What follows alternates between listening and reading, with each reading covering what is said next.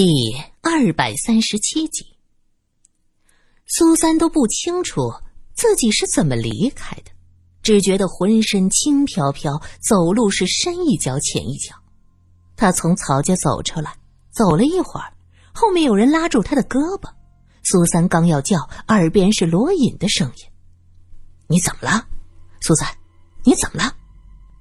苏三瞪大了眼睛，可这场景看在罗隐眼中非常吓人。因为他那双根本就不对焦的眼睛像是盲人，罗隐伸手在他眼前晃晃，你看不到？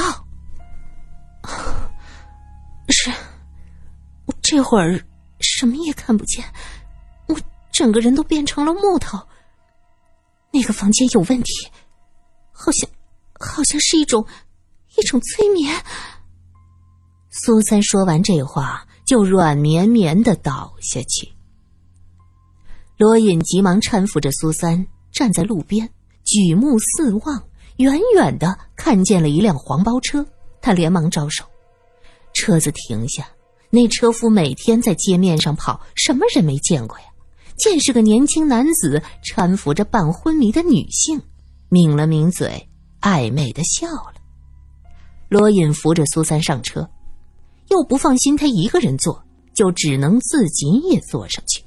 他将苏三搂在怀里，报了自己寓所的名字。车夫是拔腿就跑。罗隐低头问道：“你怎么样？头还晕吗？要不咱们去医院？”车夫听着这俩人说话，也不像偷情啊，就开口说：“二位，可是得罪人了？”罗隐闻言向后看了一眼。发现没有车子追上来，车夫嘿嘿一笑：“我刚才七拐八拐把人给甩了，开始还以为你们是出来玩的，原来不是啊！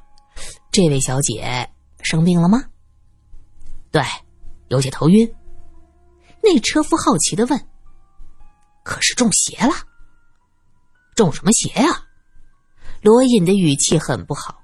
那车夫嘿嘿一笑：“哼，先生。”我可不是胡说，哎，就这条街，它邪性，我总路过，经常能看到从那儿出来的人不清醒，一个个的脚底发软。哦，对对对，这前几天呐，还有个太太掉河里去了，爬上来一身都是湿的。掉河里，那可是神情恍惚到了极点。看来，从那个院子出来的人，也就是见过曹仙姑的人，都会有这种状况。刚才跟着我们的，是什么人？那就不知道了。车夫摇了摇头。罗隐问：“你想不想多挣点钱？”“嗯，不爱钱那是王八蛋。”“那行，我有个挣钱的生意交给你，你做还是不做？”这时，罗隐听到苏三嗯了一声，他急忙问道：“你怎么样？咱们先去医院。” 我只是头晕，心里明白着呢。刚才你们说的话，我都听见了。那些跟踪的，怕是曹仙姑的人。我和他说了假话，他就想跟着我，看看我到底是不是有钱人家的大小姐。车子在罗隐的私人公寓前停下，罗隐掏出几张钞票交给车夫。我要你做的事儿很简单，就是每天在那巷子曹仙姑家门前盯着，每天往来的人都汇报给我，事后有重赏。那车夫看着罗隐住的房子很豪华，心里知道这是个有钱人，他急忙点头答应。见他拉着车子要走，罗隐将他叫住：“哎，要是有人问，你把我俩送哪儿了？知道怎么说吧？”车夫连连点头：“哎，放心，我这人嘴巴最牢靠不过。”罗隐扶着苏三进门，老妈子急忙迎出来：“哎呦，四少爷，这是怎么了呀？去倒杯水。”罗隐看苏三神志已经清醒，只是身子发软，就想着多喝点水，兴许能冲淡一些药性。水送过来，罗隐直接放在苏三的嘴边。苏三喝了大半杯，靠着沙发好一会儿才说道：“要是我没有猜错，可能根本就没有什么曹仙姑。没有曹仙姑，你没见着曹仙姑？”罗隐看苏三变成这样，以为是中了曹仙姑的道。没有，我只见到了桂姐，一直是她在和我说话。那个房间点了香。香味很奇怪，有点药味有催眠的作用。啊！我费了好大的劲儿，才用意志力抵抗住，可到最后还是头晕。那个桂姐，现在想起来和丽娜真是有几分相似。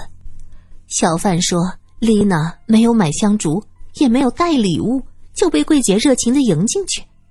假如他们真的是亲戚呢？还有。我中了催眠香的时候，我突然觉得桂姐在我的眼中美丽无比，庄严美丽，像观音菩萨。如果那个蒋小开也是中了这种毒，中毒的程度甚至比我还深，能将桂姐当成第一大美人，乖乖的将钱全给她，这是极有可能的。说到这儿，苏三忍不住打了个寒战。若这就是曹仙姑的真相，那蒋小开一心想得到美人青睐，沉迷曹仙姑落到今天这个地步，那就实在是太可悲了。罗隐想了想，说道：“我也要去拜访一次，我倒要看看，这个曹仙姑究竟是何方神圣。”且说那位车夫拉着车子回到庙后街一带。突然冲出两个汉子，一把拉住他，气势汹汹的问：“刚才你拉着一男一女，去哪儿了？”那车夫看着这俩汉子，笑着说：“嘿，说的可是中邪的那个女人？中什么邪？胡说八道！”那汉子喝道：“男的，是那位小姐的个管家，带着她去了圣玛丽医院。哎，不过呀，车夫暧昧的笑了。”嘿嘿，这有钱人家的小姐养个小白脸做管家，那也是有的。我瞧着那管家年纪蛮轻的，护着那小姐的样子，哎呦喂，都叫人嫉妒。那俩汉子盘问完，顺着后门回到曹家，向桂姐汇报：去医院了。哼，我用的药。医院要是能查出来，我这二十年白混了。之前还端庄肃穆的桂姐，这时像变了一个人，脸上风流婉转，眼波荡漾，这轻佻的神色和丽娜如出一辙。那个女人什么来头？不会说假话吧？一个汉子担心的问。屁话。这些年，在我的面前，谁能说假话呀？桂姐眼睛一瞪，看着那汉子。行了，你去查一下，有没有一个叫做杨梦生的法官？他的太太叫林淑宁，是圣约翰的教师。啊，半个月前刚结婚。调查出来怎么办？动手？笨蛋！钱还没到手呢，急什么？我们也是要权衡利弊的。到底是对这俩人下手容易，还是拿到钱干掉那个女的容易？咱们不能做冒风险的买卖，哪个风险小，就做哪个。那俩汉子听了桂姐的话，露出恍然大悟的神色。桂姐英明。等到他们俩走了，一个黑衣老妇人走出来。何必还要做呢？我们的钱够多了，前些天才出事儿，你就不怕被警察盯上？那个老警察，废物一个，怕什么呀？要是年轻个十年，还能玩玩。这次这个女人为情所困，这种人最好对付。被咱们卖了，还都帮着数钱呢。桂姐得意的笑了，她接着站起来，看向桌上的礼物。这都是上好的香烛，拿到咱们那铺子去吧。老妇人点了点头。最近，我又看到那个姓蒋的在咱们这附近转悠，你看，嗯，叫马二他们把他扔远点别弄死，真讨厌，像个牛皮糖。还不是你把人家迷成这样？老妇人嘎嘎的笑。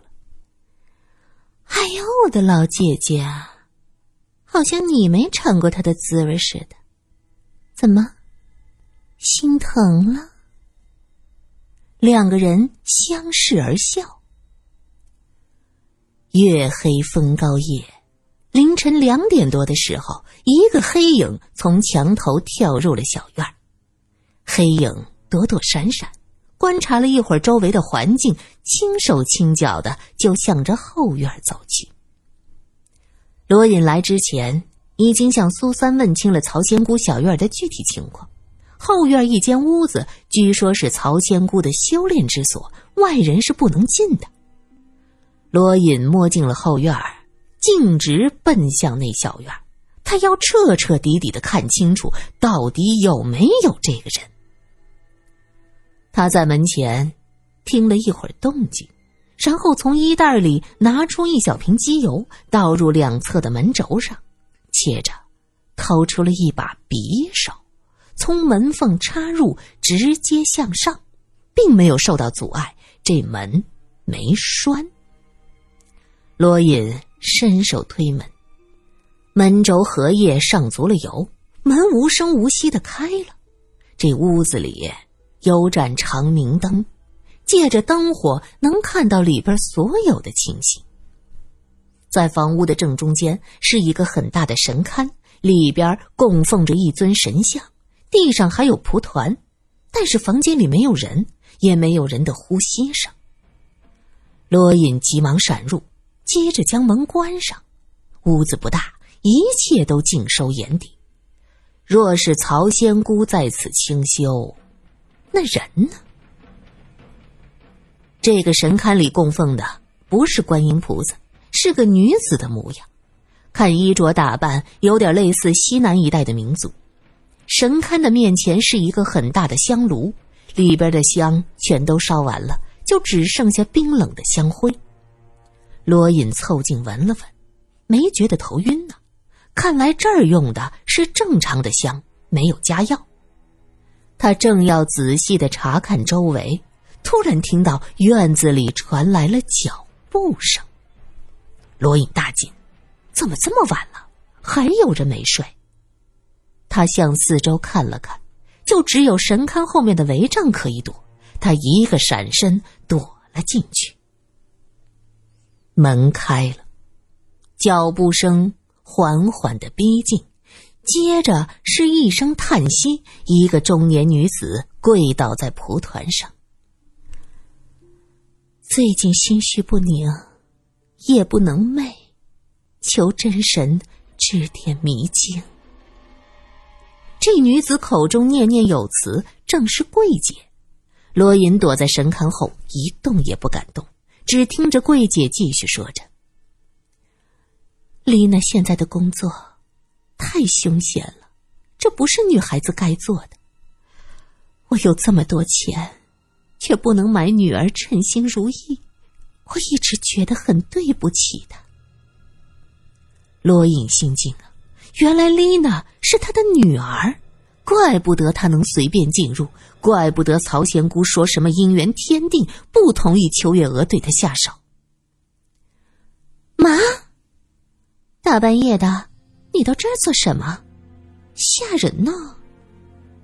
门前丽娜的声音响起：“我是担心你，求咱们的真神保佑，可不许对真神不敬。”切，我有什么可担心的？真是咸吃萝卜淡操心。丽娜嗤笑：“你这孩子，怎么说话呢？我怎么瞎操心了？”桂姐起身，在香炉里插上三炷香。还没瞎操心呢，好好的，你弄这么多事情做什么？邱月娥，是不是你害的？丽娜语气不满，桂姐吃惊：“你这是什么语气？怎么，他死了，你不高兴？我可不想给两个小东西做后妈。哎，我们在杭州好好的，这一下邱月娥死了。”老单得照顾那俩孩子，我们怎么过二人世界？妈，你可真能多管闲事。我还不是为了你，你过去从来没有对谁这么认真过。那个姓单的也看不出哪儿好，怎么就把你迷成这样？桂姐伸手点了她女儿一下，丽娜笑着说道：“哎呦，我的妈呀！”他就是好嘛，比别的男人都好。反正我就是喜欢和他在一起。我的长官也不干涉这些事儿。我们本来好好的，现在倒好。邱月娥死了，我和老善之间非得挤进来两个小毛头，这可怎么办？想想头都大，真烦。哼，多简单的事儿啊，就那么点小东西。噗说没就没了，妈，你的意思是，嗯，不行，老善不会让我这么做的。丽娜连连摇头。你傻呀，这能明着来吗？就像这次秋月娥，我不也没明着做吗？一切都是他自己自愿，就算警察查到，那也是自杀。和咱们有什么关系？你是不晓得的，这么点小孩最娇气，可能风吹一下，或者喝上几口凉奶，就没了。神不知，鬼不觉，哪儿会有人发现？你只要找好了机会。每天给他们灌些凉奶，拉上几天肚子，就差不多了。妈，这都行，这主意真好。啊，我怎么没想到呢？